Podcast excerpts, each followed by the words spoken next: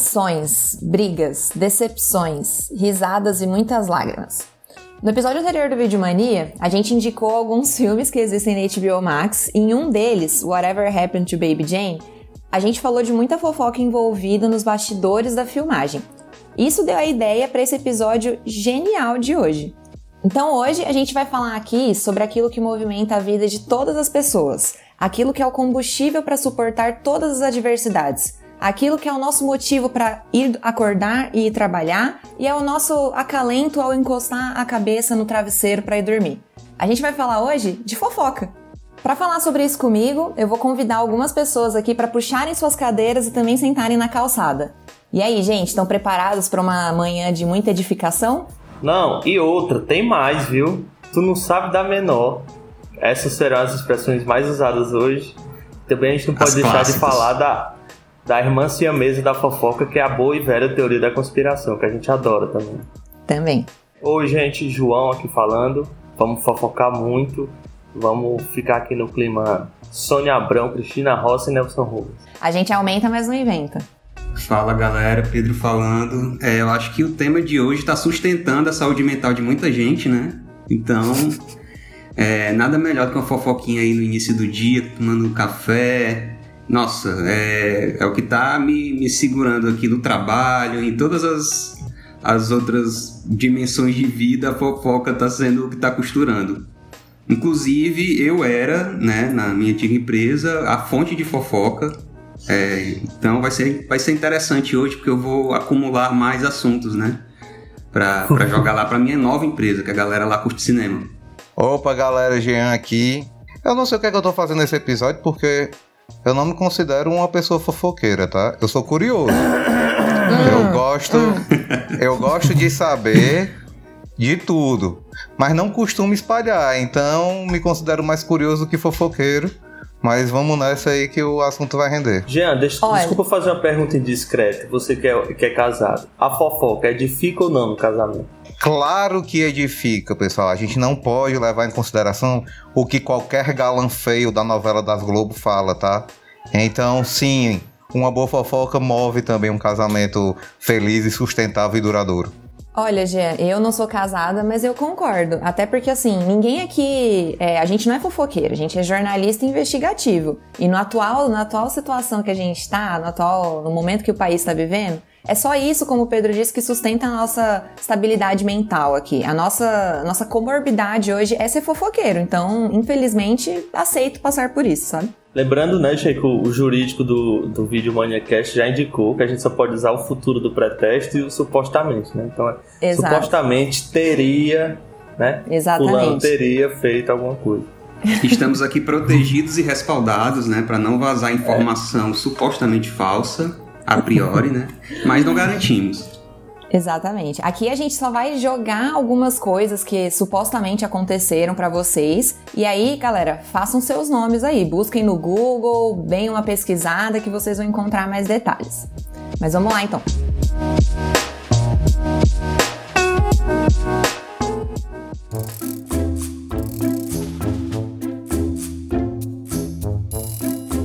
Bom, gente, além, né, de, de nos agraciar e de nos trazer filmes incríveis que mudam nossa maneira de enxergar o mundo, que fazem a gente pesquisar mais sobre cinema, descobrir mais sobre atores, diretores, sobre histórias que talvez a gente não teria acesso se não fossem esses filmes, o cinema, a sétima arte, também ajuda a gente a ter assunto em mesa de bar. Então, como a gente disse agora no início do episódio, né? É, a gente fala bastante sobre cinema, mas a gente fala bastante sobre as fofocas que acontecem nos bastidores também. E aí eu tenho uma pergunta pra vocês aqui, meus queridos amigos fofoqueiros. Vocês também têm a impressão de que o filme pode até ser ruim, mas que se ele tiver uma fofoca boa, aquela fofoca que faz você atiçar ali a tua curiosidade, faz você colocar o, o cabelo pra trás da orelha pra ouvir melhor... Vocês acham que se o filme for ruim, mas tiver uma história assim, ele já cumpriu o seu papel social? Com certeza, né, Jean? Até porque é, cinema é isso. Cinema é troca, é parceria, é o que é que a pessoa quis falar e o que você recebeu. E por que não a fofoca ser, ser a força motriz de um ruim filme, né? E aí fica aí também o que é ruim e o que não é ruim, né? Toda fofoca é de aquele negócio, fale mal, mas fale de mim. Então pronto, se o filme é ruim e tem uma fofoca boa, já é super válido aí. Uhum. E convenhamos, né? Falar dos outros é bom. Falar mal, melhor ainda, né? E falar mal de gente rica, privilegiada, que a gente nem conhece, pode inventar, pode extrapolar, aí pronto, cara, a casa tá feita.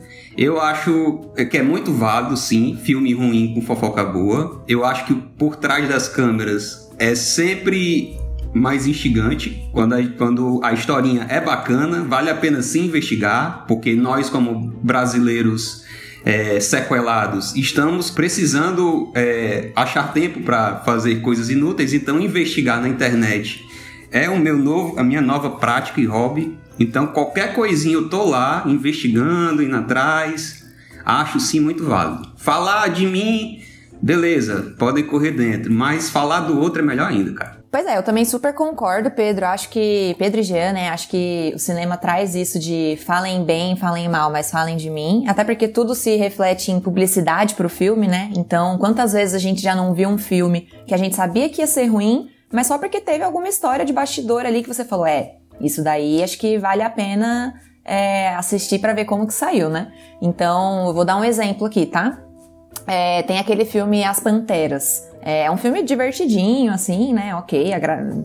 divertido, dá pra você... É entretenimento, né? Não é um puta filme, mas é entretenimento, dá pra você assistir. E tem uma fofoca por trás aí de que, supostamente, o Bill Murray e a Lucy Liu, né? Os dois atores, dois dos atores que estão ali no filme, eles se odiavam ali, né? Nas gravações. Dizem que eram vários arranca-rabo, que ele, supostamente, era um puta de um cuzão e que ela não, não aguentava ele. É, dizem até que ele pediu desculpas pra ela depois e tudo mais. Mas quando eu fiquei sabendo dessa fofoca, o filme automaticamente melhorou pra mim. Eu falei, nossa, esse filme é incrível, esse filme é muito bom, é o suprassumo do entretenimento. Eu não sabia que o filme era tão bom assim. E outra, gente, precisa é, aqui é, vangloriar o trabalho da imprensa marrom, né? Porque sem Os ela tabloides. não ficaríamos, não ficaríamos sabendo de nada disso. Outra, a imprensa marrom, fora nos fornecer a informação necessária, né, os dados para a gente é, juntar as Maria Fifi e debater a, as paradinhas de treta, ela faz o, o fomento, ela, ela aumenta, tipo, no, a parada das Panteras, é, o Rodrigo Santoro não falou uma palavra, beleza, é, tranquilo, o que é que a, a imprensa brasileira fez? Jogou álcool em cima e tacou fogo. Olha aí, a gente, é, ator brasileiro não sabe para nada, não sabe interpretar, não falou nada, tá vendo como é, como é construtivo a, a, a treta, enfim, é, é isso aí que a gente tá precisando hoje, né? E no fim isso trouxe publicidade pra ele, né? Sim, sim. E, e às vezes a, a fofoca é, encaminha pra fake news que a gente já, já aceita como verdade e nem sabe mais. E aí, por exemplo, o, a regravação de Senhor e Senhora Smith, a última versão que foi com o Brad Pitt e a Angelina Jolie, o Brad Pitt começou casado com a Jennifer Aniston e terminou casado com a Angelina Jolie. A gente nem sabe da história, mas mundialmente todo mundo é, admite que a Jennifer Aniston foi traída, né? Foi um, um, um caso uhum, de talaricagem. Na, na, minha, na minha realidade tá? paralela... Na minha realidade paralela, cara, é dito como certo.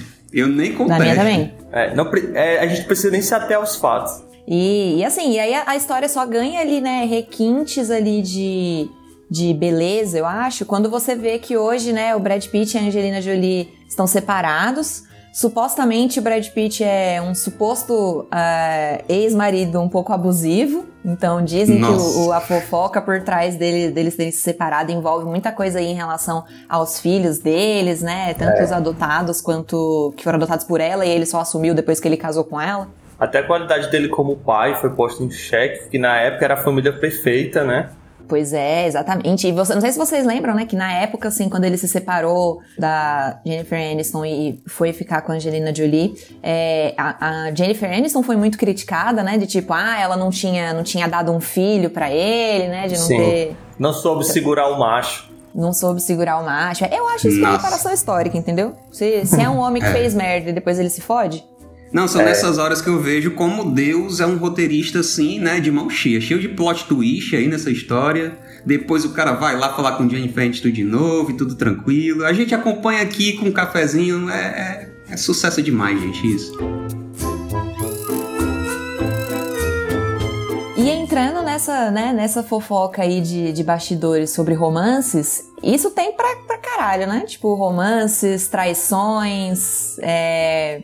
enfim, situações rom- é, amorosas e que talvez não, não deveriam ter acontecido. Então, por exemplo, né, é, no, no clássico sobre vampiros do século vinte e um, que é Crepúsculo, que é o que, vamos combinar, né, entre os filmes de vampiros, de criaturas, assim, mitológicas, etcétera, Crepúsculo tá muito à frente de todos, né? Então, não tem Drácula de Bram Stoker, não tem nada, assim, Nosferatu, nada que chegue aos pés do que representou Crepúsculo pra cultura pop e pra história do cinema. Acho que isso aqui todo mundo sabe. Pessoal, só explicando uma coisa, a Diane não tá ironizando, ela com certeza acha isso de verdade, tá? Sim, é. exato. Não, né? Lua, Lua Nova é maior que o Drácula de Bram Stoker, certeza.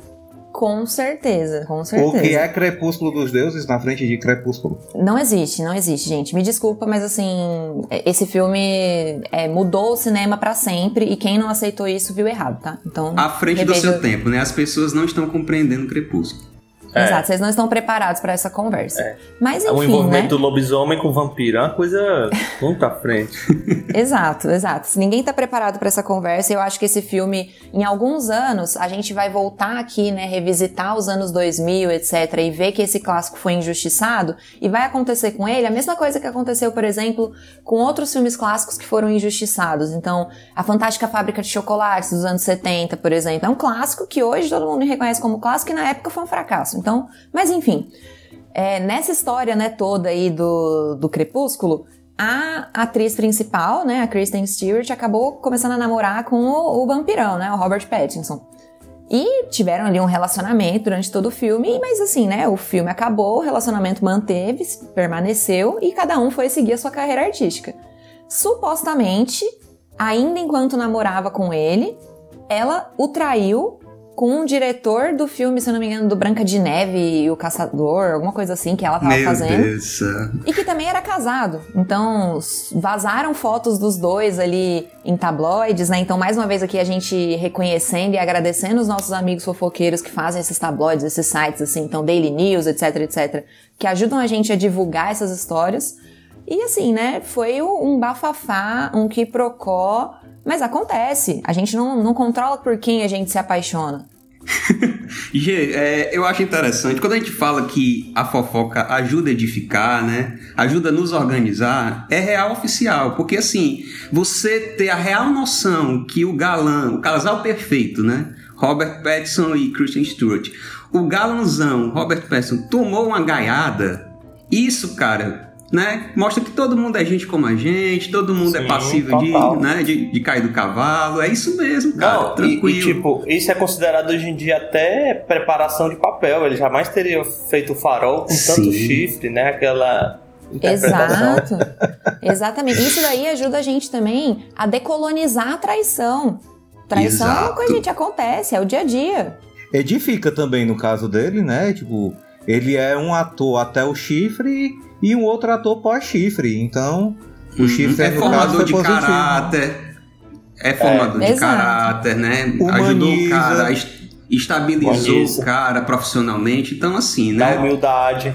Faz ele sair do pedestal lá, do vampirão perfeitão. E ser só um vampiro enxofrudo. Eu tenho total certeza. Eu tenho total certeza de que hoje ele agradece essa gaia que ele levou. Porque sem uhum. essa gaia, ele não seria o grande ator que ele é hoje, fazendo o Farol, Batman. Ele, você acha que ele chegaria onde ele chegou hoje? Não chegaria. Então, ah, Robert mas... Pattinson, se você estiver nos ouvindo, agradeça a Kristen Stewart. Sem Exatamente. Essa gaia, você não seria o que você é hoje. É aquele choque de realidade, na humilhação em frente a todo o globo, que faz a pessoa se engrandecer, né? Tinha, eu ia te, eu ia te perguntar, cara, desse núcleo aí, mas acho que é mais novela, né? Que tem muita história, tipo Cauã, Aline Moraes, cara, Ixi, Antipa, Cléo Pires. Surubão é, de Noronha. É, é, é tipo rodízio, né, essa galera? Tem a do. A, tem a do. A da professora Maluquinha, que aí eu não sei se a gente guarda pra um segundo episódio desse. Ou já solta logo agora no, nesse embalo de traições? Ah, cara, fofoca pela metade não rola hoje não, viu? É. é. Fofoca pela e metade outra... quase mata a fofoqueira. Pode soltar. É, e outra, a G, a G falou do, do, do Daily News. Aqui no Brasil a gente tem a Conta Mais e a Tititi, que estão ali no mesmo... No São grandes patamar, revistas, é grandes publicações e editorações. Cara, e sabe o que é o mais bizarro? Tipo, se tu for pegar, várias revistas acabaram, né? Tipo, não existe, quase não existe mais banca. Mas essas revistas, tipo, Conta Mais, de Titi, eu acho que Minha Novela, tá aí até agora vendendo novelas reprisadas, né? O que é mais bizarro Exato. ainda é a galera... E requentando a fofoca. E novela... É. é requentando Nossa. a fofoca. Na época da, do Imperador, o Alexandre... fez isso, isso, isso. Quer dizer, é a fofoca requentada, como se fosse um micro-ondas de fofoca, entendeu? E, e isso é importante porque muita gente não viu a fofoca naquele momento e agora está sendo agraciado com esse presente, porque a fofoca é isso, é um presente. A gente deveria deixar de enxergar a fofoca como alguma coisa ruim. E, a, e agradeçamos o estudo historiográfico aí, né, das pessoas que tem que reler Tititi e tudo mais para trazer a fofoca requentada. Quantas famílias não foram alimentadas, né? Editores... É, pessoas tiveram que fazer impressão dessas revistinhas. É. E às é vezes isso, a banca é de revista, a pessoa vai pra banca fofocar, comprar uma revista de cinema ou de... Já fofoca lá, leva a revista pra casa, fofoca e vai na volta, fofoca de novo. São três oportunidades de fofocar. Exatamente. Dizer, a, sociedade, a engrenagem da sociedade girando. Pessoas foram educadas, literalmente, aprenderam a ler pra poder saber dessas, fofo- dessas fofocas, né? Não, e, gente, vamos lá, a fofoca é a única instituição brasileira hoje que continua funcionando. Porque, assim, o mundo tá se destruindo aí, coisas pegando fogo, literalmente, né? Tivemos o fogo na Cinemateca, no acervo da Cinemateca nessa semana. Mas a fofoca tá aí firme e forte, é o nosso único respiro. Mas além de histórias de fofocas de relacionamento, né, de bastidores... Tem também ali fofocas envolvendo dinheiro, por exemplo, né? Sempre tem fofoca envolvendo dinheiro, poder, etcétera. E aí eu tava pensando nessa semana, né? Que saiu aquela notícia que a Scarlett Johansson tá processando a Disney e tudo mais. E aí eu me lembrei de uma outra história, né? Envolvendo a senhora Disney, o rato miserável. Que o Robin Williams, quando ele aceitou ser a voz do gênio no Aladdin... A Disney fez uma proposta, assim, cabulosa pra ele, cabulosa de ruim, né? Pagou muito pouco pra ele. E ele aceitou desde que a Disney não usasse o rosto e o nome dele nas divulgações, né, etcétera. Porque é isso, né? Tipo, a cara dele, o nome dele é, é uma marca, é dinheiro. E o rato miserável, capitalista dos infernos, cagou pra isso. Usou tudo ali, o nome dele, a cara dele, tudo. E não pagou o que devia a ele. Então, a senhora Disney... tem aí um histórico em tentar ferrar grandes atores e atrizes da nossa geração. Portanto, Scarlett Johansson, esse episódio aqui também é para demonstrar o nosso apoio a você. Somos todos Scarlett. A gente tem sempre que contar com o mau caratismo das grandes organizações hollywoodianas, né? Então, que bom, que bom que Scarlett, é, a, acho que a... Emma Stone, né? Talvez. A Emma Stone t- também Emma vai... Stone, né? Tá pensando tá em processar, ela, né? né? Isso. Então botem quente em cima dessa, desse rato miserável. Cara, mas isso daí é interessante, porque a galera, ah, ela teve coragem. Poxa vida, tipo assim, se você é profissional, você tem um contrato ali, você só tá cobrando os seus direitos, entendeu? E a gente fica nessa, ah, ela processou a Disney, ela nunca... Poxa vida, tipo, se ela se garante, se ela confia no trabalho dela... E graças a Deus ela também não vai depender unicamente de uma empresa para sobreviver. Então ela realmente tem que, que garantir esses direitos dela. É diferente da gente que não vai processar a nossa empresa, porque senão a gente está demitido. E como é que a gente se recoloca no, no lugar de trabalho, né? Pois é, e ainda, e ainda, ainda tem, tem que pagar, pagar os advogados. É. Como o problema não é dinheiro, então tá tudo certo, Scarlett. A gente tá com você nessa e vamos nessa. E também já tava bom de negócio de Marvel, né, Scarlett? Já ganhou dinheiro, negócio de... de... de vinho, é, já tava bom, tá? É. Agora inclusive, gente... nesse, nesse assunto Scarlett, também tem algumas fofocas da, da, do Woody Allen verso, né? Como é que ela entrou, os testes. É verdade, que, é verdade. É, ela Eita, foi aquele dia do Woody Allen durante... das fofocas, né? É. Tava sabendo dessa não, ó, João? Não, então, Viu? é porque o Woody Allen tinha, tinha um padrão que era sempre aquele dia dele a cada cinco anos, né, Pepe? Cara, é, ele, fazia, não, ele fazia insistentemente um filme. Aí, manda aí. Não, não, essa aqui é teoria, né? Futuro do pretérito, porque como a gente tá falando de processo, né, as custas estão bem caras. E lembra, e Mas... lembrando que hoje, se a gente perde um processo desse, a gente tem que pagar até o advogado processado, né? Então... É, tem que pagar até... Não, então, ela entrou no, no de Alien Verso com dezenove anos, né? O primeiro filme dela, acho que, se salvo engano, foi Match Point, dois mil e quatro, dois mil e cinco. É, ela era bem novinha, né? É. E, é, e, ela, e ela é uma dona passadora de pano pro senhor Woody Allen, né? Dadas todas as supostas alegações aí, acusações contra ele, ela é uma das que continua passando o suposto pano tranquilamente. O, o suposto diretor, pessoal, e só... suposto comediante. E, e só falando aqui rapidamente, já que a gente tocou no assunto Woody Allen, antes da gente começar a gravar, a gente decidiu que nossas fofocas de hoje eram coisas leves, tá? Então a gente não vai entrar em nenhuma fofoca, que aí acaba que nem seria fofoca, seria mais uma denúncia ou um alerta.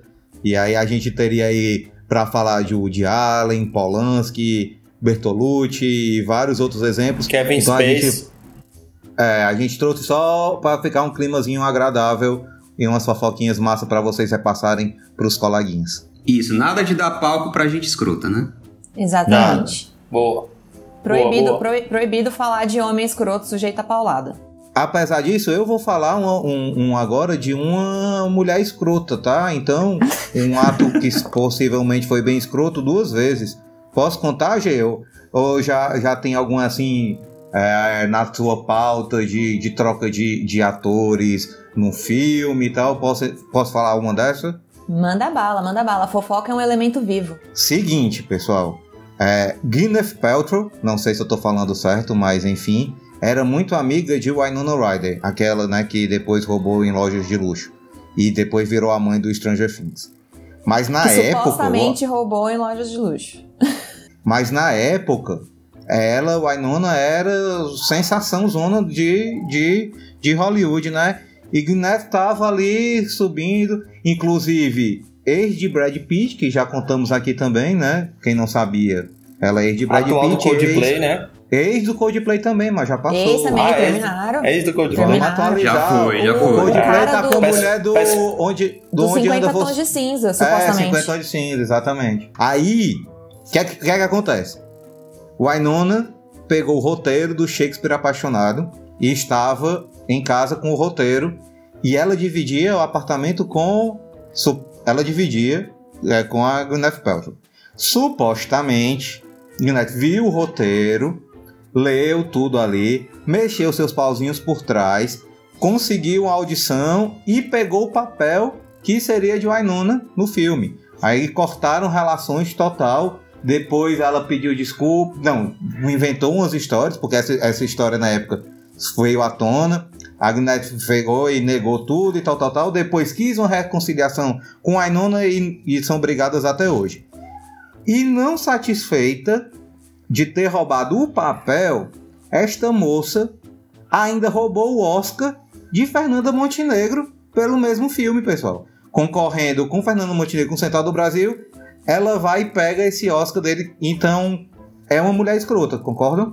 Denúncia de gênero, né? Aqui, né? Só para complementar esse, esse assunto aí da, da Gwyneth, que o, o, o, supostamente o motivo da, da, do término do casamento dela com o Coldplay foi que todo dia de manhã ele tocava Trouble with the Science. E aí é, fica muito complicado manter uma relação nesses Sim. termos, né? Não dá para ouvir ela mais de uma vez sem ficar não, na bad. Não dá. E eu fico pensando como que deve ser esse relacionamento dele com a, com a menina cinquenta Tons lá, né? Porque... assim, supostamente ela, ela foi também um dos pivôs ali, né? Porque eles começaram a namorar logo em seguida do término. É, gostaria muito de saber quem que, quem que deu, né, o, o pontapé em quem. Quem que entrou com o pé, quem que entrou na bu- com a bunda. Mas, gente, Mas... Não, teve, não teve uma fofoca dela com o Edward Norton uma vez? Não teve, não? Que eles trabalham no... Sabe, Pepe? Do Homem de Ferro? Não tem uma onda não. Assim, não? Não, não sei. A fofoca que eu sei da, da mocinha aí do cinquenta Tons é que dizem que o cinquenta Tons começou como uma fanfic do Harry Potter. Uma fanficzinha quentinha.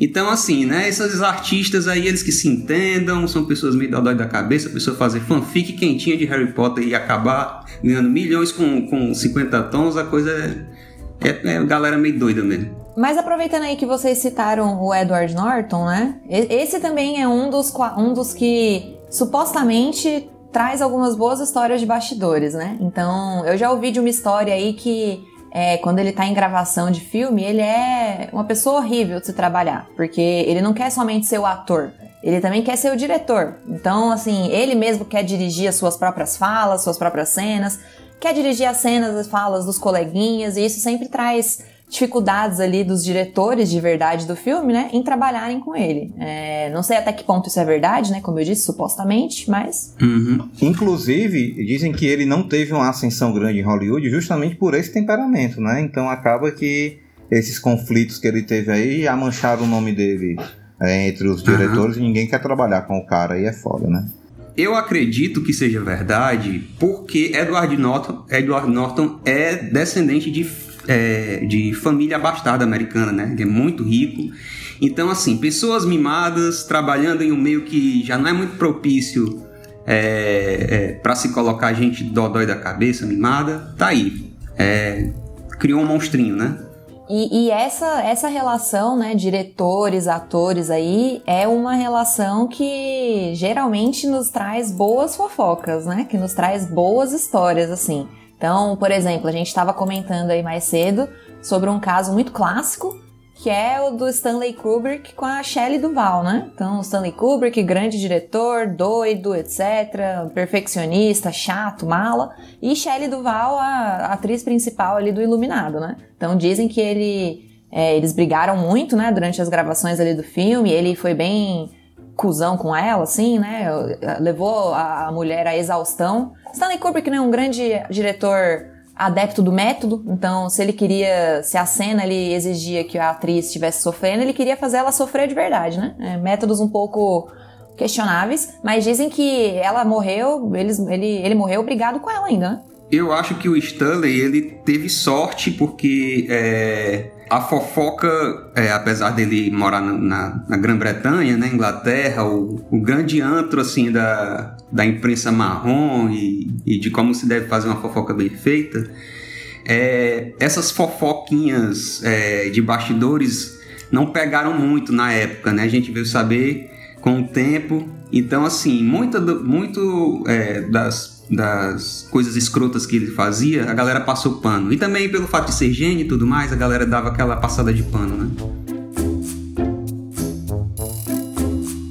A outra fofoca que eu ia falar ainda, né, sobre diretores e atores, foi uma que até recentemente, assim, acho que uns dois anos pra cá, que foi divulgado, né, que foi da, da Uma Thurman com o Quentin Tarantino, né? Ela falou várias aí dele. É, acho que na gravação, eu não lembro se foi de Kill Bill, se eu não me engano, que ela falou que a relação deles foi muito difícil, né? Que ela pediu pra... É, que ela sofreu um acidente na gravação, que ela queria que fizesse com dublê, mas o Tarantino se negou e forçou ela a entrar no carro, e aí ela sofreu um acidente.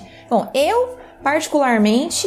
não gosto do Tarantino, acho ele chato, acho, que ele, acho ele um bom diretor, mas eu acho ele chato. Então, assim, mesmo uhum. que essa história não seja verdade, que ela tenha floreado, eu acho que é verdade e eu estou aqui divulgando como se fosse verdade. Tá, em cima disso que você tá falando, o Tarantino é um dos um objeto de fofoca mais chato, porque ele mesmo cria, ele rende, depois ele desmente. Então faz duzentos e cinquenta anos que o oitavo filme é o último, depois o nono é o último, o décimo é o último, agora vai ser o último. E essa semana, né, pegando o gancho que você falou, surgiu a fanfic de que o Kill Bill três vai ser com a filha da Uma, né? Que é foi prontamente, prontamente desmentido por ela, e ele desconversa. Ou seja, ele além de mala, ele cria a própria fofoca pra desmentir, o que seja, que a gente odeia, né? Ele faz o M K T dele, né, macho? Eu ia perguntar isso, se, se vocês acham, o que é que vocês acham da questão do perdão aí, se a Uma Thurman perdoa o, o Tarantino, já pensou? E decide perdoa fazer assim, esse esquecer filme. Jamais, né? Ela, olha, se ela perdoá-lo, ela é uma pessoa muito evoluída, assim, né? Acho que o perdão não é para não é pro outro, né? É pra você mesmo. Ela é uma mulher lindíssima, com dinheiro, bem-sucedida.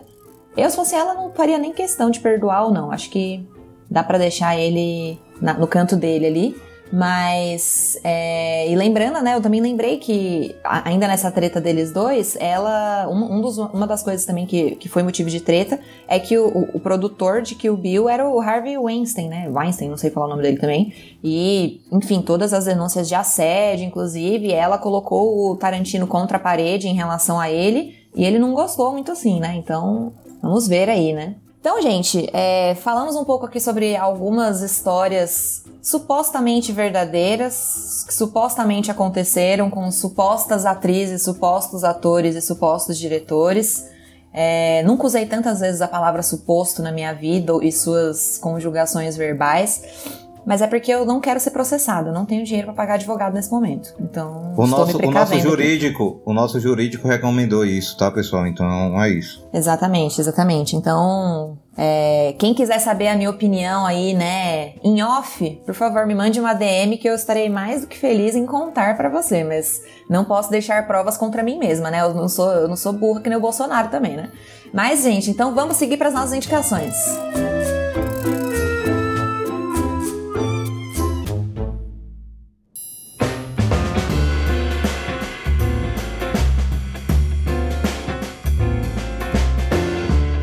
Bom, pessoal, antes de começar as indicações, é, eu tenho um pedido a fazer para vocês. Se vocês souberem de fofocas que não falamos aqui, por favor, nos mandem também. Abram lá nossa D M, mandem aí a, a sua fofoca, que a gente vai adorar saber. E quem sabe, né, se esse episódio aqui render, a gente não faz o Fofocas dois, Fofocas três. Boa, então a gente abre um vídeo, um vídeo mania fofoca, e aí tem episódios semanais. Vai saber, né? Bom, pessoal, então é, eu busquei um filme que seria bom para indicar para vocês e que tem uma fofoca ali por trás. E o filme que eu trago é O Saneamento Básico, do Jorge Furtado. Olha quem vem lá. Quem? A Silene. Que Silene? A Silene Seagal. Ah, bom dia, Silene. Bom dia. Aonde vai tão bonita a esta hora? A minha festa de formatura. Que vestido bonito. Foi sua mãe que fez? Não, comprei na Só Lindezas. Ah. Tchau, não posso me atrasar.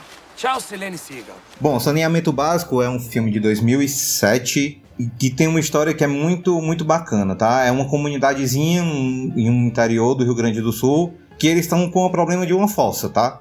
Então eles precisam fazer a fossa da cidade, porque a cidade tá toda fedida a cocô. E eles vão até a prefeitura, né, para fazer esse pedido da fossa, né? E eles fazem um orçamento, e o orçamento é oito mil reais, tá? Para fazer a fossa e tudo, e eles levam lá para a prefeitura. Chegam na prefeitura, a prefeitura não tem dinheiro, o orçamento dela não tem como fazer essa fossa. oito mil reais não existe nada que possa ser feito. Nesse ano teria que esperar para o próximo ano. Só que aí a, a secretária lá da prefeitura dá uma ideia, tá? Ela diz que ela recebeu uma, uma verba do governo de dez mil reais, ou seja, dava para fazer a fossa e ainda sobrava um pouquinho, é, mas para a produção de um filme, um audiovisual. É, e aí eles, mas como assim e tal? Aí ele é, tipo assim, a, a gente recebeu essa verba e a gente vai ter que devolver para Brasília. Mas se vocês fizerem um filme, e o filme tem que ser de ficção, e aí a gente consegue dar esse valor para vocês e vocês fazem a fossa de vocês. E aí eles saem, poxa, a gente foi lá pedir o orçamento para fazer uma fossa e a gente volta tendo que fazer um filme. E aí se movimentam e conseguem fazer ali a irmã Da, da, da protagonista, que no caso é a Fernanda Torres, tem um namorado que tem uma câmera, e aí eles começam a movimentar, e aí para assim, mas o que é ficção? Então, tipo assim, é, é muito, muito, muito engraçado, porque é, são, são diálogos super corriqueiros, são diálogos realmente que, que o Jorge Furtado tem muito disso, né? E, e, e o Jorge Furtado, ele tem essa característica no cinema dele, né? Que é um cinema de muito de um diálogo, e é muito engraçado. E é um engraçado natural, não é um engraçado forçado, não é um engraçado de situação. É um engraçado realmente de, de uma convivência, de diálogos super bem feitos, super bem elaborados. E outra coisa que eu acho super interessante nesse filme é aquela metalinguagem, que é um filme fazendo um filme. Então você vê atores fazendo não atores, interpretando mal, porque, enfim, eles não têm o dom de, de, de fazer um filme, então a gente consegue perceber é, é, esse jogo de, de, de atuação de, desses atores, que e é genial, cara. E eu acho que é um filme que ele conversa muito sobre essa, essa uma crítica sobre essas políticas públicas que a gente tem hoje no Brasil. É, e eu acho que acaba que não só no Brasil, eu acho que em muitos locais do mundo, dessa, dessa questão de verbas meio que travadas, e, e, e tem uma crítica contra isso.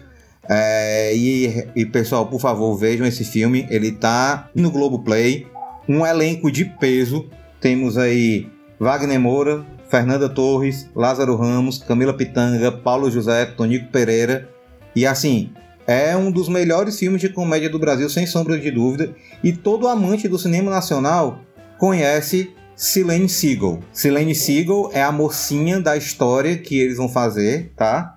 E é, tem assim um, um, uma das cenas mais conhecidas do, do, do nosso cinema, que é a Silene Siegel passando com seu vestido de formatura, muito bonito, da loja...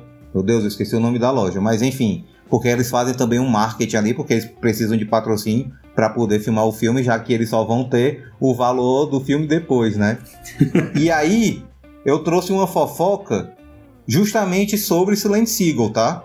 Jorge Furtado fez O Homem que Copiava. E O Homem que Copiava com Luana Piovani, e ele fez o Saneamento Básico pensando na Silene Siegel para Luana Piovani.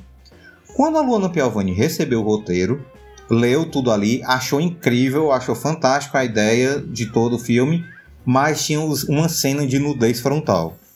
E assim, ela já recebeu propostas milionárias, tinha recebido propostas milionárias da Playboy, nunca aceitou. Acho que por conta disso, talvez por vergonha, por uma... Enfim, recusou o papel, se desviou do papel por conta dessa cena de nudez frontal e não fez o filme, tá? Quando ela assistiu, e aí a Camila Pitanga pegou o papel que seria dela. Quando ela assistiu o filme no cinema, ela viu que a cena de nudez frontal não tinha ali naquele filme. Então cortaram o, a cena, e ela disse que um dos maiores arrependimentos da vida dela foi ter recusado esse papel por causa de uma cena que era uma besteira, já que ela é uma atriz e o corpo dela deveria estar para a arte, e mesmo assim a cena ainda foi cortada. Então ah, perdeu yeah. a grande chance de fazer um grande papel aí, viu? Como assim? Vai dizer que você não queria ver a Luana Piovani pelada? Jean, achei ótima a tua indicação, é, sobretudo porque o filme traz a temática, de certa forma, do incentivo à cultura, né? Incentivo é, à, à criação de filme por populares, isso é muito bacana. E é, sobretudo agora que a gente está falando de Cinemateca e queimadas e tudo mais, acho que vale muito a pena conferir por isso. E também ressaltando aí a grande amizade do Wagner Moura e Lázaro Ramos, né, os atores que estão no filme, atores baianos, é, que se conheceram antes mesmo é, é, de despontarem no, no mundo do cinema. Parece que o, o Lázaro é padrinho de, do filho de, de Wagner, ou seja, fofoca também traz essa, esses conhecimentos positivos, né? Tá aí, vamos vangloriar a amizade desses dois atores. Agora, Pepe, só, só falando aqui, porque no filme ele tem até uma crítica, né? Que esse, esse, esse valor, esse orçamento para esse filme, só foi possível porque fizeram ter esse orçamento porque o filho do prefeito queria fazer alguma coisa, e depois o filho do prefeito desistiu e a verba já estava uhum. lá. Então... deveria realmente ser um incentivo e que sirva de exemplo e não esse jeitinho brasileiro que a gente sabe que, é, que, que tem, tá? Uhum. Ele brinca com um grande clichê do imaginário brasileiro, que é achar que Lei Rouanet, essas leis de incentivo à cultura, não servem pra nada, né? Isso é muito bacana. Um abraço aí, Globoplay, que tem a maioria dos filmes do Jorge Furtado também. Agora sim, eu só fico triste em indicar esse filme, porque já é o terceiro filme que a gente indica do Jorge Furtado aqui no, no podcast. E é um cara que eu queria fazer um essencial, né? Só que a gente já vai ter indicado tudo, como é que a gente faz aí depois? Ah, ainda tem quatro filmes dele pra indicar aí, né? É, não, e eu acho que vale falar dos outros também, cara. Tipo, quando o cara tem tanto filme bom assim, a gente faz a parada e cita os outros também. Eu não vejo problema. Show de bola. Pois bem, galera, é, é, Jean trouxe aí filme nacional, vou fazer a ponte aérea, vou jogar para Hollywood. É, vou indicar clássico, a minha indicação é A Primeira Noite de um Homem. For God's sake, missus Robinson, here we are, you got me into your house, you give me a drink, you put on music, now you start opening up your personal life to me and tell me your husband won't be home for hours. So? missus Robinson, you're trying to seduce me. É um filme de sessenta e sete, é uma comédia dramática que chocou o público na época, levou legiões de jovens é, aos cinemas, é vencedor de, de categoria de melhor direção no Oscar. O trabalho do incrível Mike Nichols vale muito a pena ser conferido. O Jean talvez curta, porque o cara fez Closer, o Jean gosta muito desse filme, né? Fez Gaiola das Loucas, fez Quem Tem Medo de Virginia Woolf. O filme também foi indicado para outras seis categorias: melhor ator com Dustin Hoffman, melhor atriz com a Anne Bancroft, melhor atriz coadjuvante com a Catherine Ross, melhor filme, fotografia, roteiro adaptado, enfim, é, é filme gabaritado, assim, para quem curte cinema. Sobre a sinopse, é, conta a história do recém-graduado, o Benjamin Braddock. Ele volta, após terminar a faculdade, para casa dos pais, bem naquela fase chata de não saber bem o que fazer. Tá meio perdido no mundo, carregando expectativa dos outros, sobretudo da geração dos mais velhos, né? O que é que ele quer do futuro. E nessa, ele acaba conhecendo a famosíssima senhora Robinson, amiga dos seus pais, né? Mulher do sócio do seu pai. E a senhora Robinson acaba seduzindo bem perdidão, né? É, na... tantas vezes já copiada a cena do senhora Robinson, você tá querendo me seduzir.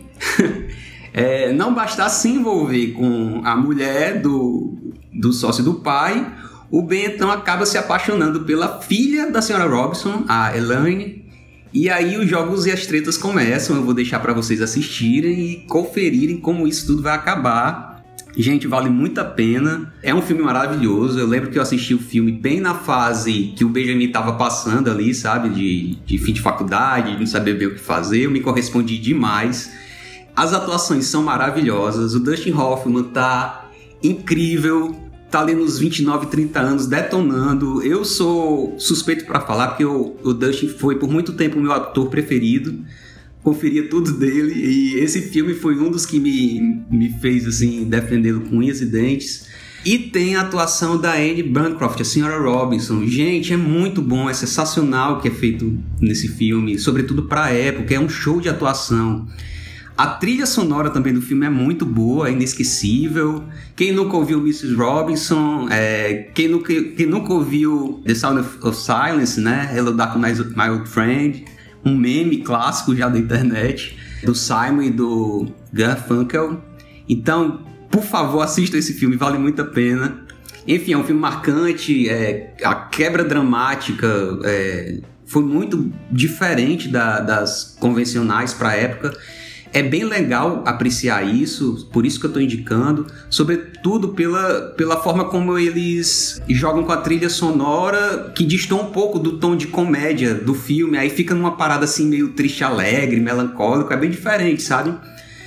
É um dos finais de comédia mais corajosos e inteligentes que eu conferi, é, não subestime o espectador.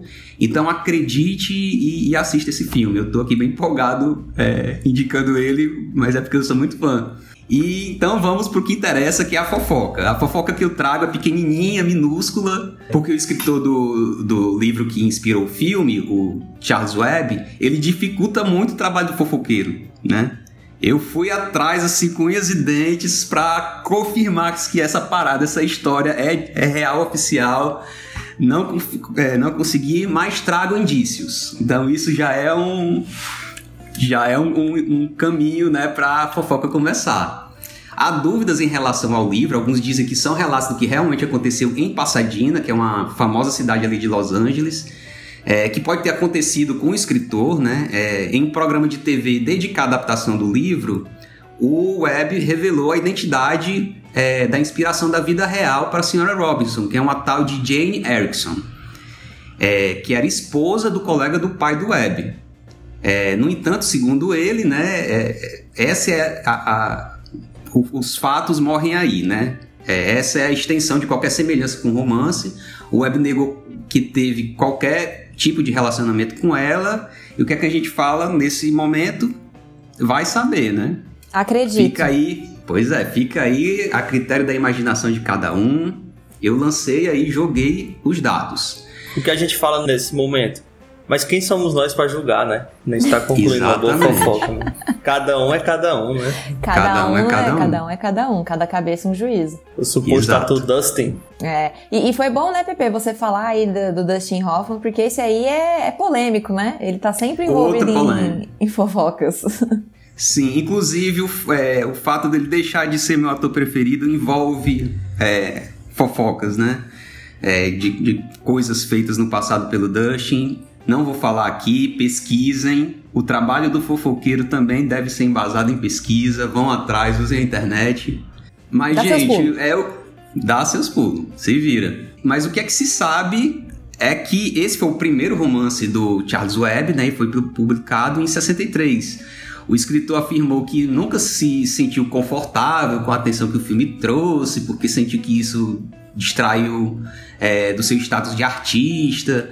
Ele não recebeu nenhum direito pelo filme, assim, nenhum royalty. Ele sempre foi muito antimaterialista e meio que fazia movimentos anti-casamento e, e, e de relacionamento livre, sabe? Umas paradas de nudismo, é bem loucão a história dele. Vale a pena ir atrás, inclusive. Ele sempre foi meio outsider, é, daí que faz muito sentido como o filme termina. Então... você vai ver aí os paralelos. É, depois que eu soube dessas historinhas por trás, é, as coisas meio que se encaixaram, principalmente no, no terceiro ato do filme, que é bem, é, bem diferente. É, mas eu acho que essa fofoquinha é emblemática. Por quê? É, porque mostra como Hollywood, o sistema de invenção de histórias e fofocas, funciona por lá. A gente está falando de um caos que chegou aos ouvidos da galera, né? Envolvendo temas super tabus para a época. A gente está falando de anos sessenta, né? A gente está falando de MILF, super, é, sugar mami, traição, talaricagem de família. É, e os caras imediatamente pensam em como fazer dinheiro com isso. Esse é o modus operandi de Hollywood, né? E de uma forma muito prática e rápida, né? Diferente de Vegas, a gente sabe que o que acontece em Hollywood vai primeiro passar dos roteiristas, esperando a melhor proposta para ser viabilizada, a produção, e divulgar para o maior número de pessoas possíveis, o mais rápido possível. Então é esse o, o processo que acontece na indústria cinematográfica americana. Para quem se interessar mais pela história, tem também um outro filme que envolve esse universo, que, é, que o nome é O Que Dizem Por Aí, de dois mil e cinco, tem a Jennifer Aniston, tem o Kevin Costner, que amplia ainda mais essa grande fanfic. Então, não é uma comédia muito boa, não recomendo muito, né? Mas isso não é motivo para deter o impulso dos curiosos. Vale a pena aí, quem quiser ir atrás. É isso, gente. É, você pode assistir A Primeira Noite de um Homem no Telecine, por streaming, ou alugar no Google Play. Então, gente... a minha indicação vai ser The Wizard of Oz, né? O Mágico de Oz. Somewhere over the rainbow, way up high, there's a land that I heard of once in a lullaby. Então, gente, eu escolhi esse filme porque ele é muito marcante na minha vida, porque é, eu assisto esse filme há muitos anos, né? Ele é um filme de mil novecentos e trinta e oito, trinta e nove. A minha irmã adora esse filme, né? Eu sempre falo que a minha irmã Mariana é uma grande influência para mim.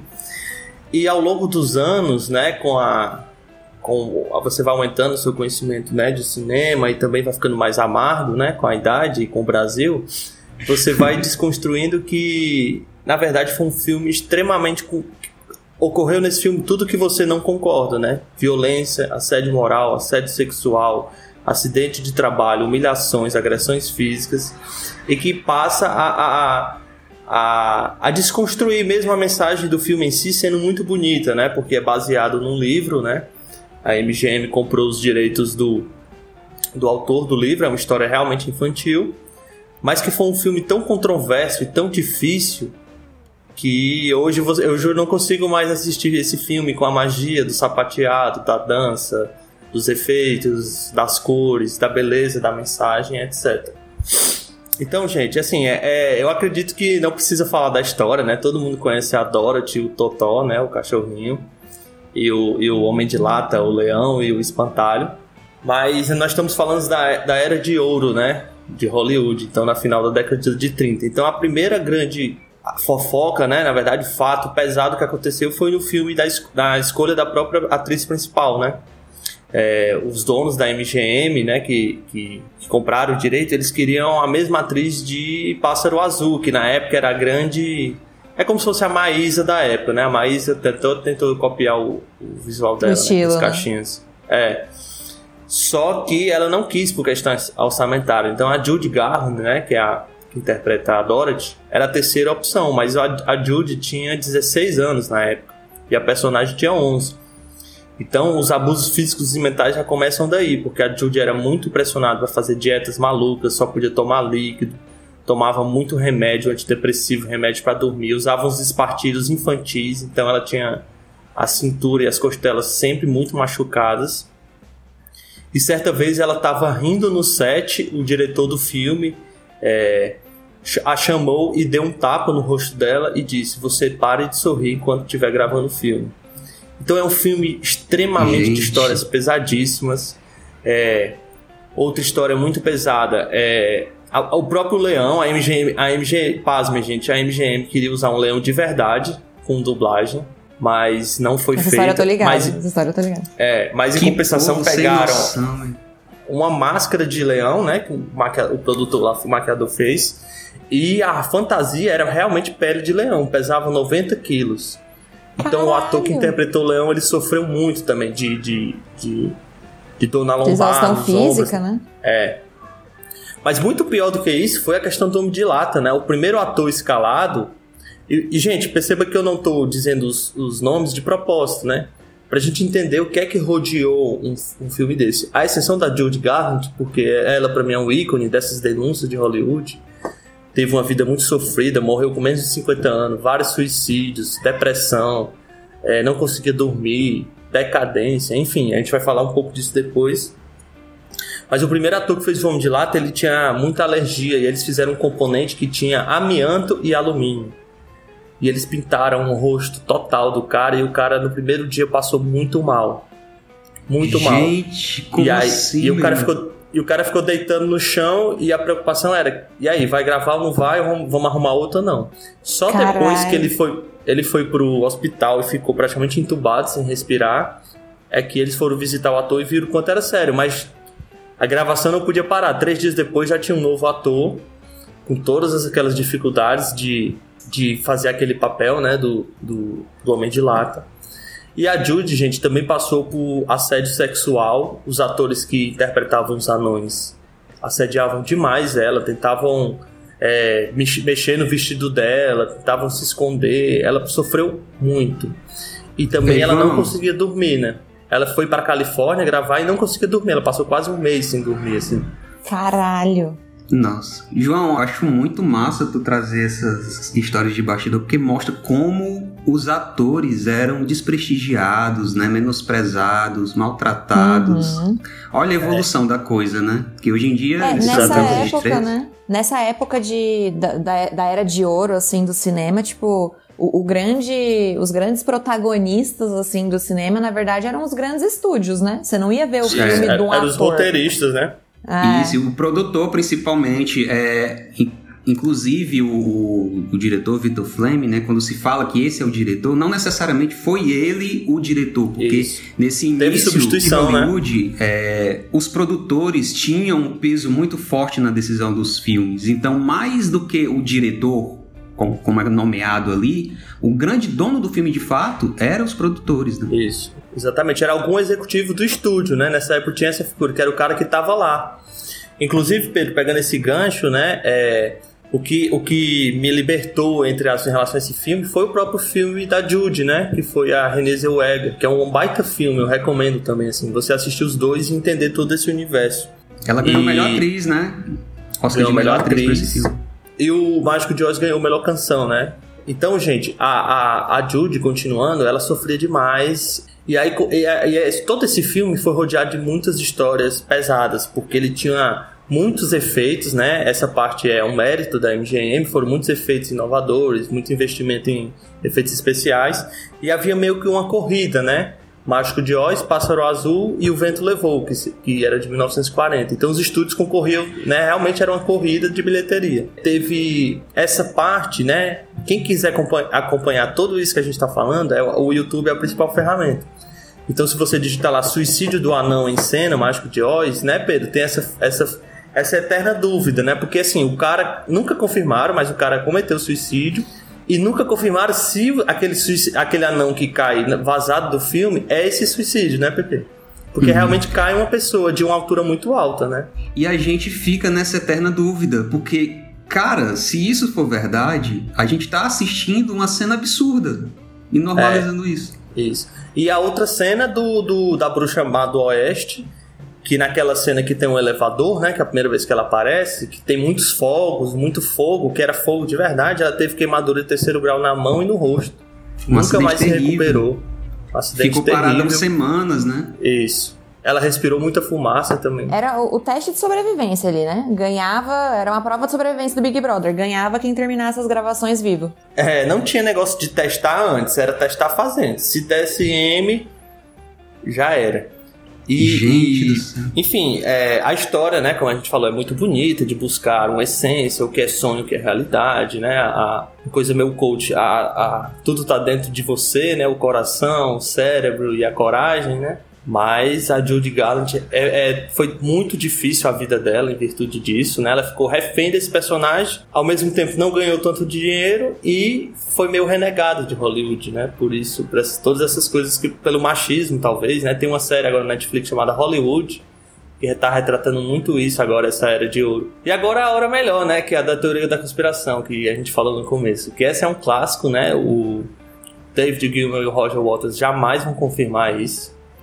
Mas o Dark Side of the Moon em sincronia.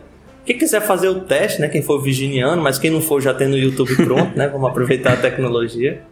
Mas depois do rugido do terceiro rugido do leão, se você colocar o Dark Side of the Moon, as letras e as, as canções e a música, elas meio que narram o filme. Então são tantos exemplos uhum. aqui, citar alguns, né? Quando o The Great é Gig Sky que é chocante, é aterrorizante. É perfeito, é, você fica é. assustado. Até o, a, se você se drogar, fica bad trip. É, é uma viagem lisérgica. É, eu vi, teve uma vez, né, só um comentário aí, mas uma vez aqui em São Paulo, o M I S, né, o Museu da Imagem e do Som, eles costumavam fazer, quando não existia pandemia, sessões ao ar livre de alguns filmes, né, com orquestra ao vivo e tal. Eu já vi vários filmes, eu já vi...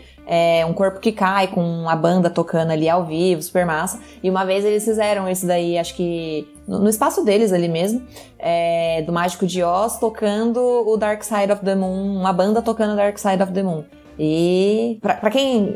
Não, o Videomania não recomenda o uso de substâncias psicotrópicas não autorizadas pela Anvisa e pelos órgãos de saúde, mas pra quem quiser, é, é bom. É quem bom. Somos nós pra julgar, né?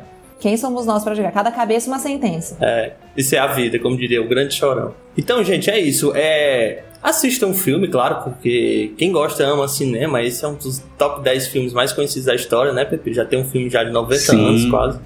Comunidade e L G B T seguir... adora a música, o filme. É, é, a troca de cores é muito simbólica, né? Foi um filme muito ousado nesse sentido.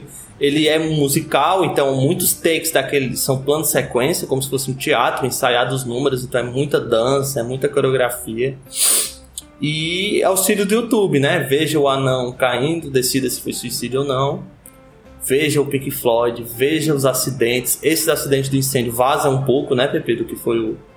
Sim. Do que foi o ao ar. E faça uma prece pro, pela Judy Garland, que sofreu muito. Sim, sim. E o doido é isso, que a gente vê aquele, esse filme cheio de alegria, esplendor, colorido. E não tem como não achar que foi... É, é, que faz parte do filme essas, essas tragédias, né? Você fica pensando que foi planejado, mas não, cara. Era tudo feito nas coxas, muito louco isso. E tá disponível no H B O Max e no Telecine. É, esse filme é cheio de babado mesmo. Mas... Aproveitando então aí, né, o gancho do meu querido amigo João da Era de Ouro do Cinema, e ele falou aí do Victor Fleming também, eu vou indicar aqui um outro filme também, que também foi dirigido pelo Victor Fleming, mas não somente por ele, e aí vocês vão explicar quando eu contar a fofoca por trás, que é um dos grandes clássicos do cinema, todo mundo já ouviu falar, se não assistiu, que é O Vento Levou, um filme de mil novecentos e trinta e nove. You can drop the moonlight and magnolia, Scarlett. So things have been going well at Terra, have they? Yes. What have you been doing with your hands? Oh, just because I went riding last week without my gloves. These don't belong to a lady. You've been working with them like a field hand. Why did you lie to me, and what are you really up to? Now, Red, you... In another minute, I'd almost believe you cared something. But I do care. Suppose we get down to the truth. You want something from me, and you want it badly enough to put on quite a show in your velvet. Então, como o João, eu não vou dar muitos detalhes aí do filme, né? Porque, como eu disse, é um clássico. É, é um filme épico, romântico. O pano de fundo dele ali é na Guerra Civil. Inclusive, ele é um filme que recebe bastante crítica, porque a maneira que ele retrata a sociedade ali, né, que era a sociedade da época, é bastante racista, assim, né? E então não tem como defender isso. Mas lembrem-se do contexto em que o filme foi feito, é, do ano em que o filme foi feito, né? A gente tá falando de um filme aí de oitenta anos atrás, praticamente. É, e o, o, o contexto, qual era o, o momento que ele retratava, né? Então ele estava retratando a sociedade ali como ela era, e era uma sociedade racista. Então é, é um filme bem verídico nesse ponto, né? É, muita gente fala que é uma, é uma grande novela mexicana de quatro horas, porque sim, é um filme de quatro horas, então... É, pra quem so- sofreu aí com o irlandês, né, ficar três horas ali sem ir no banheiro, gente, quatro horas é impossível, tá? Então dividam o filme aí em duas sessões de duas horas, com um intervalinho no meio, porque não tem coluna que aguente, né? E aí vamos começar a fofoca, né? Então, como eu disse, é um filme que foi dirigido pelo Victor Fleming, mas não somente por ele. O filme teve três diretores. O Victor Fleming, que foi o creditado, o George Cukor e o Sam Wood, que não foram creditados. Nenhum, dele te, nenhum desses diretores teve ali uma total liberdade, a gente pode falar que foi o, a estrela do filme, né? Porque, como a gente disse, naquela época as grandes estrelas eram os produtores, eram os grandes nomes executivos, né? Os representantes dos grandes estúdios. E o produtor desse filme foi o David Selznick, que era um cara chato, entrão, intervencionista, era tudo do jeito dele... Então, é, ele não deu t- toda essa liberdade aí para os diretores. Mas, né, vamos, vamos recapitular então aqui, começar do início a fofoca. Que fofoca boa é isso, a gente tem início, meio e fim. Quando foi anunciada a adaptação do, do livro, que é um romance super famoso, para fazer o filme, é, a galera ali da, da, da, da M G M, do estúdio, fizeram uma pesquisa, né, para entender quem que poderiam ser os atores que eles iam chamar para interpretar. E decidiram chamar, a pesquisa saiu ali como um, ator, um dos atores mais populares, o Clark Gable, que era um galã naquela época, para ele interpretar ali o personagem principal. Apesar, né, da escolha aí, muito gosto pessoal, né, mas da, da escolha um pouco questionável de colocar um cara que parece o Zé Bonitinho para ser o, o galã, dado que ele nem tinha lido o livro, inclusive, é, esse ator tinha um contrato com a M G M de outros filmes. Porém, um dos cabeças ali do estúdio, da M G M, era sogro do Selznick. E aí ele conseguiu liberar o Clark Gable para fazer esse filme, desde que a M G M fosse a responsável pela distribuição do filme. Ou seja, o jeitinho não é só brasileiro, o jeitinho também é norte-americano. E aí, beleza, escolheram o ator principal, metade do caminho andado, mas tinham que escolher a atriz principal, né, que faria a Scarlett Johansson. Cara, e aí nisso começa aí o, o quiprocó. Então, chegaram a cogitar a Bette Davis, mas a participação dela estava atrelada a de um outro ator como par romântico dela. E a gente já tinha o Clark Gable como par romântico, e além disso, esse outro ator era um dos arqui-inimigos da Bette Davis, ela odiava esse ator. E aí ela recusou por causa disso.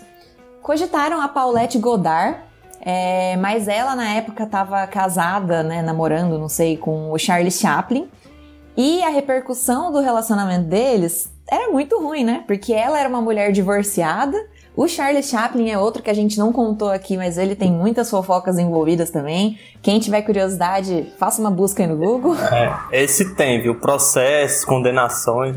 É, esse tem, esse aí soube, soube viver a vida louca. Então... Né, acharam que ela não era uma opção. Cara, mais de mil e quatrocentas atrizes se candidataram, fizeram testes com mais de quatrocentas pessoas, não achavam ali a pessoa que seria idealmente a, a Scarlett. Eis que o irmão do produtor, o irmão do David Selznick, estava trazendo para os Estados Unidos um ator inglês chamado Laurence Olivier, que não era muito conhecido nos Estados Unidos, etcétera. E esse ator inglês, ele tinha um caso com uma atriz chamada Vivian Leigh. Era também uma atriz inglesa não muito conhecida. E aí ele, eles tinham esse relacionamento aí, esse suposto relacionamento, né? O que que acontece? Esse casal, Laurence Olivier e Vivian Leigh, Eles eram o Medina e Yasmin Brunet dos anos trinta, os últimos românticos. Eles não se desgrudavam, eles não poderiam se separar. Os Guardiões então, do Amor. Os Guardiões do Amor. Então, já que o Laurence Olivier estava indo para os Estados Unidos para fazer uns trabalhos, ele tinha que levar a Vivian Leigh também. Ela não poderia se separar deles, não poderiam fazer isso primeiro.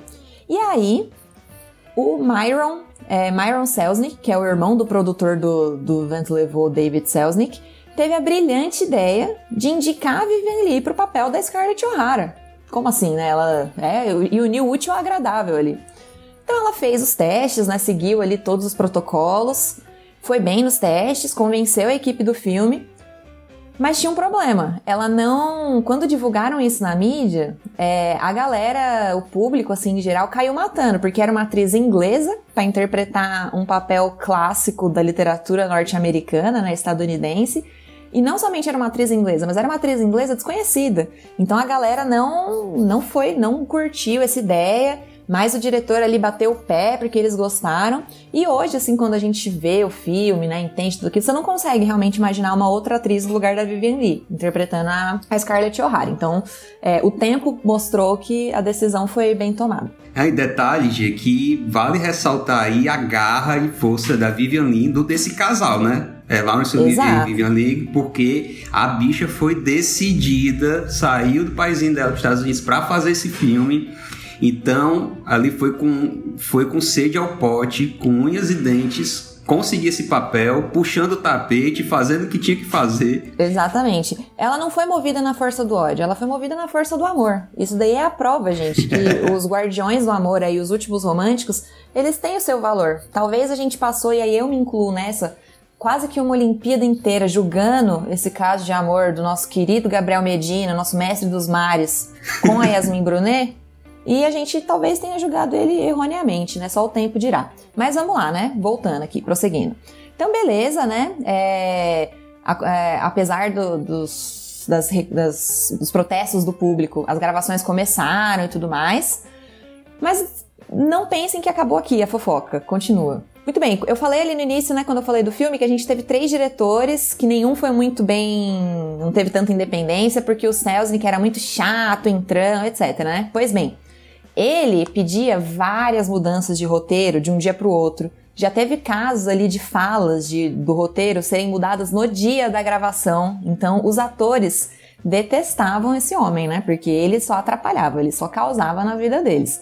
É, todo mundo odiava ele, na verdade. Ele convidou, o primeiro diretor que ele chamou para convidar esse filme foi o George Cukor, que era um amigo dele, pessoal. E depois, quando ele começou a trabalhar, né, com o George Cukor, ele resolveu tirar o George Cukor do filme porque ele disse que não estava gostando do resultado. O George Cukor era supostamente homossexual, então lembrando, né, o contexto a gente tá falando aqui, início dos anos quarenta, pós-guerra civil, a galera ali, tipo, né, contextos acirrados, não era tão simples você ser homossexual naquela época.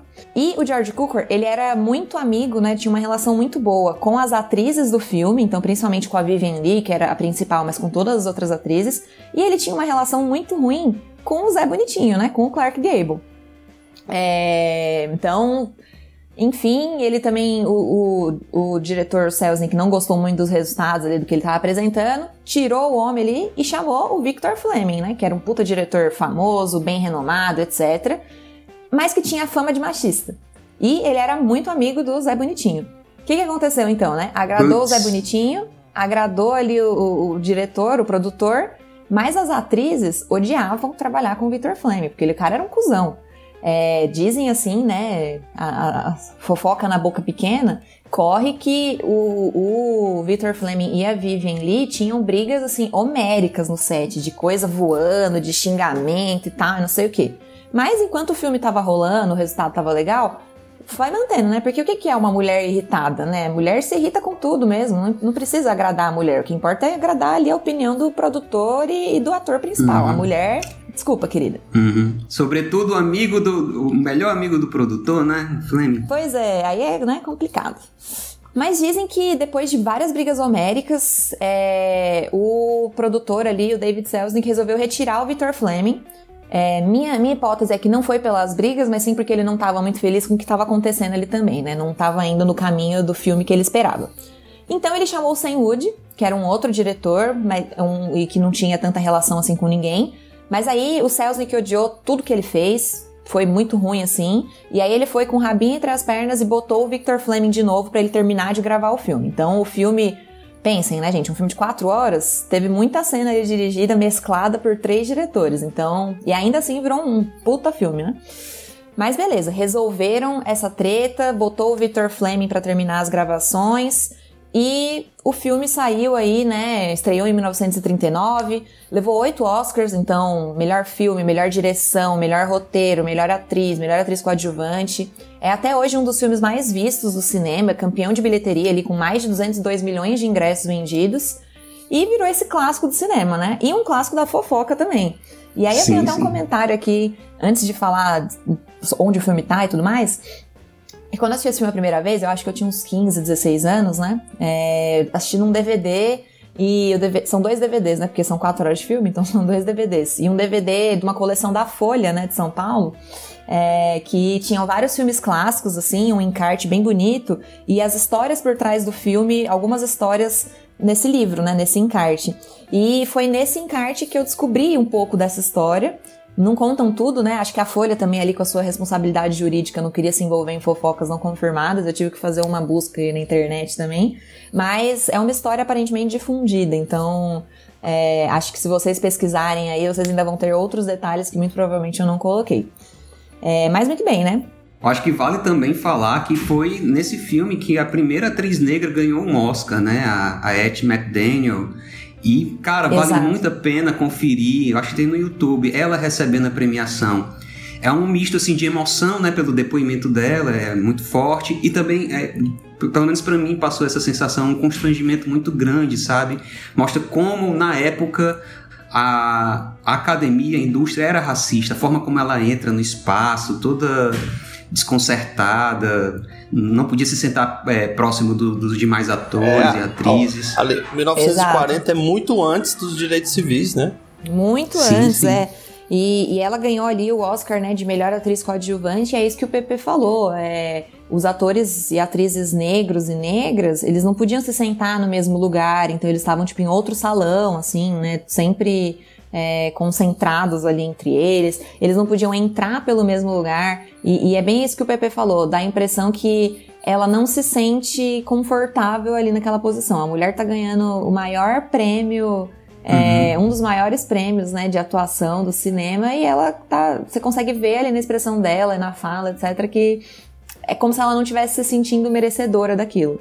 É um absurdo aí que... Uhum. E é muito bacana é, a forma como os streams estão fazendo para divulgar o filme, né? Que eles colocam mensagens, né? É, pontuando essa questão racista do filme, enfim, contextualizando minimamente, que é muito importante, né? Para fornecer essa informação para o público que está assistindo esse filme, não só captá-lo como um clássico geralzão, não, há essas nu- existem essas nuances que precisam é, ser pontuadas. Então, parabéns aí pros streams que estão tendo esse cuidado, né? Exatamente. É até, né, já que o tema do, do episódio é fofoca, é, eu lembro que quando saiu essa notícia, né, de que os, os, as, os streamings e as produtoras também iam começar a colocar esse tipo de ressalva antes de filmes, assim, que retratam, né, uma situação que hoje não é mais aceitável, como, por exemplo, um, um contexto totalmente racista do Vento Levou, que aí começaram a colocar essas ressalvas no início do filme, né, como o Pepe falou, e muita gente falou assim, nossa, né, criticando mesmo, assim, gente, mas isso daí é você mudar um pouco ali da, da ideia original do filme e tudo mais, mas o que eu acho que a gente tem que pensar, né, entender, lógico, que nem eu disse no início, É, é um filme de oitenta anos atrás, era outro contexto, ele tá retratando ali a sociedade daquela época, você tem que considerar esse contexto, só que você tem que considerar que hoje o tempo mudou, os tempos mudaram. Então não é mais uhum. aceitável você falar, ah não, mas eu tô retratando uma coisa que era assim, tá bom, mas as coisas não são assim, então tem o seu valor histórico, mas também tem o seu valor social de você mostrar que os tempos mudaram e isso não é Sim. mais aceitável, né? E não é uma questão de censura, né? A gente tá, é, eles estão fornecendo mais informação pro público e isso é importante. Exatamente, exatamente. Mas muito que bem, né? Então, é, essa é a minha indicação aqui de hoje, O Vento Levou. Tá disponível também na H B O Max e no Oldflix. E aí eu aproveito aqui para indicar o Oldflix, que é um, um streaming de filmes antigos, né? Então, recomendo aí que vocês procurem o Oldflix. É muito legal, uma plataforma bem bacana para vocês assistirem alguns desses filmes clássicos aqui do cinema.